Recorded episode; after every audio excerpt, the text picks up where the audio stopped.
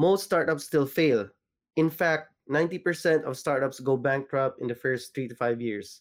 And most founders find it hard to sustain their startups due to a number of reasons. And one of the defining, defining factors is the offer. So if your offer doesn't provide value to the market that you've chosen, then you will have a hard time selling it. Hey, startup founder. Does fierce competition, winning customers' trust, and finding the capital to sustain your business make your head spin? If yes, what steps have you taken to make sure you're staying true to your brand's purpose?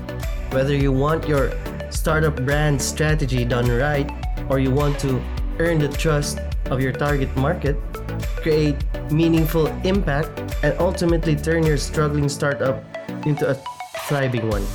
You have found the right show for you. The Why Forward delivers a weekly dose of branding essentials for your startup. Hi, hello everyone, and welcome to the episode two of of our live stream for today, where we will discuss the secret sauce to creating an irresistible offer. So, just to recap on what we discussed on the first uh, live stream episode, we were discussing about the market.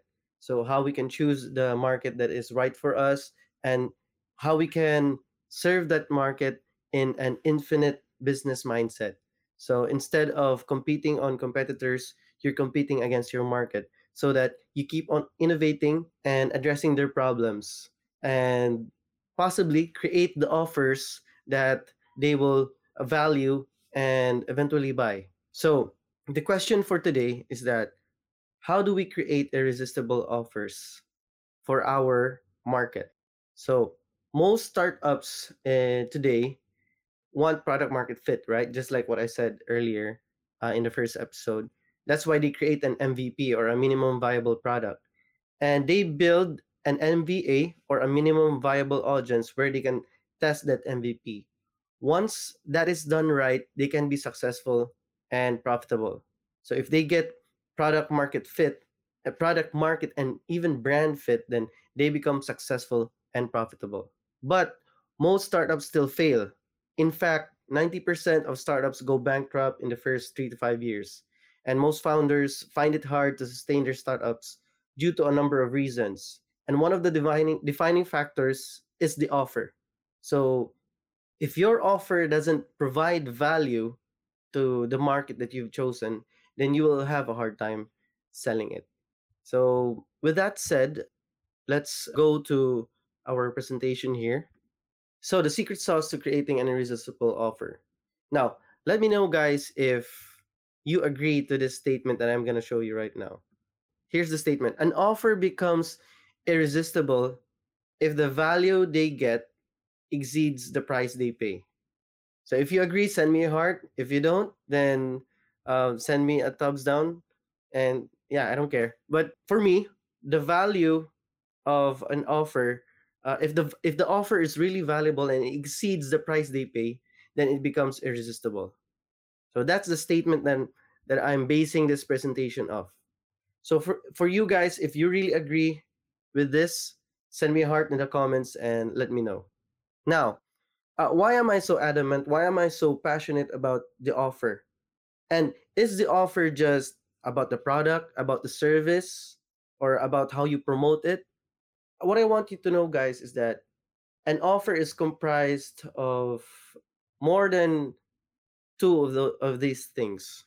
So an offer can be your product or your service and you should also have this element the element of scarcity or urgency in your offer.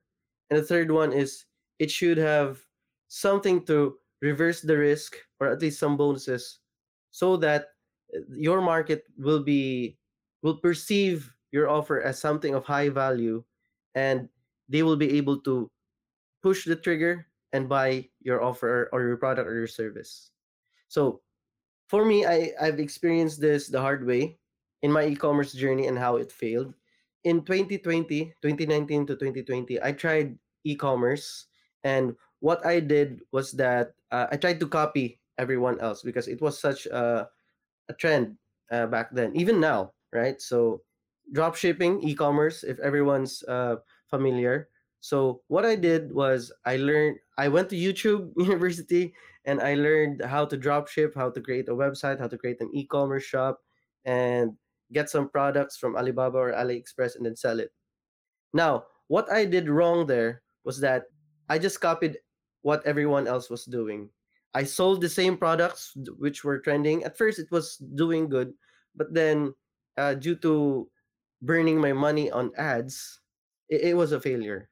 So, what I could have done right back then was that I should have created my product, position it as something unique that they really need, and put some bonuses. At least make it perceivingly high valued for my market and for us to really uh, put value in uh, in an offer or a product or a service it isn't really limited to monetary or financial value it could also be social proof so there's a formula to value so it could be value equals desired outcome plus the social proof like testimonials and other stuff and divided by how fast and how easy it is for them to use or to get to that desired outcome.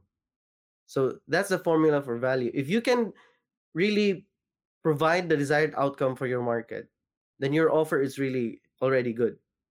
Plus, if you can provide proof that you are able to fulfill that desired outcome again and again based on what you have done with other customers, then your offer becomes exceedingly good. But if you can make it easier and faster than everyone else in your competition, then your offer becomes irresistible. So that's how you can create more value to your offers, to your products, and to your services. Now, what are some of the ways that you can create value? So I have some frameworks here that I would like to teach. So the first one is more on the blue ocean versus the purple ocean. So if you noticed here, there are two types of methods to really penetrate a market, to really position your offer as something unique, or at least position your offer where your market is at. So there are two the blue ocean and the red ocean. So the red ocean is where competition is really prevalent. Like everyone else is selling the same products as you. So the competition is really high. The blue ocean though is where you you're the first or you're the only one who offers this kind of product or this kind of service. But why am I putting the purple ocean here? Because most startups uh, try to use the blue ocean strategy, becoming the first, becoming the most innovative, becoming uh, the only one in their category. And there's nothing wrong with that. But the problem is if you're the only one, then it's much uh, harder to really convince your market that this is a solution that can solve their problems because they haven't seen it done before from anyone else. So, what I urge everyone else to do is to find your purple ocean, a mixture of the red and the blue ocean. So, find something that everyone already knows. Everyone is already using this, but at the same time, disrupt the expectation for that solution. Try to add some features, benefits, or try to add some components or items that make you unique in a way that you create your own category instead of competing against top competitors in your industry. So that's the purpose behind the purple ocean. Now, for our next framework is something that psychologists really push also. So if there's there's anyone here who are psychologists or psychology majors, so I think you're really familiar with this. Maslow's hierarchy of needs. So in Maslow's hierarchy of needs, there are five stages. The first one is really more on the physiological need. Second one is on the security needs, safety needs. Third one is love and belonging. The fourth one is more on self esteem. And the fifth one is self actualization. So, why am I talking about this? Maslow's hierarchy of needs motivates your market or motivates all people in their DNA because it's really rooted in our DNA for survival. Maslow's hierarchy of needs is more on really telling your brain how to survive. So that's why it's hierarchy of needs. You need this so in order for you to survive and also for your family or your tribe to survive. So if your product can provide the physiological needs that they they really want and they really are looking at like for example if you're selling food in a restaurant so what's the physiological need there? The physiological need there is nutrition food. Now if we take it a step further to safety needs can you provide shelter? Can you provide job security? Because employees are also customers right and then the third one is love and belonging do you have a community that you can foster using your own brand. Nike does this really well, right? Because they have this mentality of creating a community of high achievers in sports. The fourth one is self esteem. Also, yeah, my example here is Nike also. They really urge everyone to uh, be proud of themselves and really improve progress. So that's also one way of positioning themselves in the market. And the fifth fifth one is self actualization. This is more on your purpose, your causes, your your advocacies, how you become bigger than yourself, how you can provide something greater than who you are or where your tribe is. So this is where all the advocacies are uh, rooted from. So if you have a brand and you have an advocacy, you're addressing that fifth stage of the of Maslow's hierarchy of needs. And this is a trend right now. Almost all brands right now have advocacies that they are fighting for. They have causes they have stands. They are very active in social issues political social and all the self-actualization factors that can that we know of. So if your product can address at least three of those stages in the maslow's hierarchy of needs or if your offer uh, has all those components of the Maslow's hierarchy of needs, then you're one step further to creating a very irresistible offer. Now, the next one is the transformation. Here, this is more of positioning framework instead of really a framework of creating an irresistible offer. So instead of selling the features of your product, how amazing it is, the tech behind it, the process, the concept behind it, instead of selling that instead of trying to become interesting to the people to the market that you're trying to sell to try to sell them the transformation. How can your product or how can your offer or your service help them transform from being who they are right now to who they want to be in the future so one example again for nike is uh, the transformation is from a beginner athlete to becoming an elite champion. So if you could position your product or your offer in between that process, then you have sold the transformation. Almost all the successful brands, all the all the successful startups are using this positioning because it's very powerful.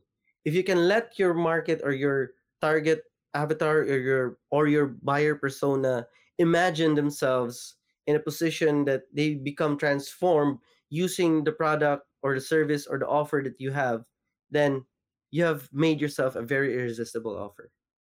So those are the three frameworks that I leave with you here today. And I, if I can give you something to really ponder upon, to really check if your offer is really really irresistible, try to offer it to as many people as they can. And if they feel stupid when they say no to it, then your offer has officially become irresistible. An offer becomes irresistible when they feel stupid about saying no.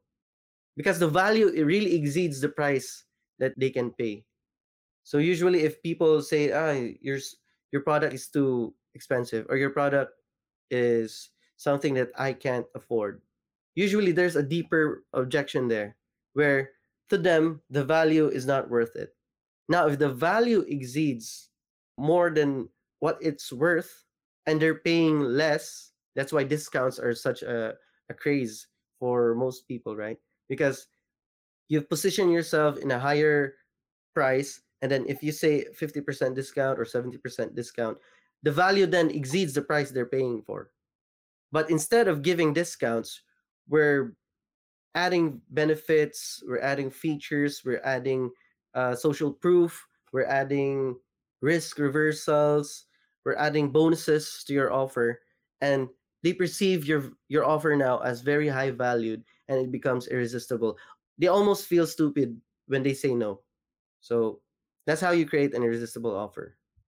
Now, if you're interested on how you can create the offers uh, or you have any questions about how exactly do we create our offers as startups or as service providers or as business owners, you can ask me anything in the comments.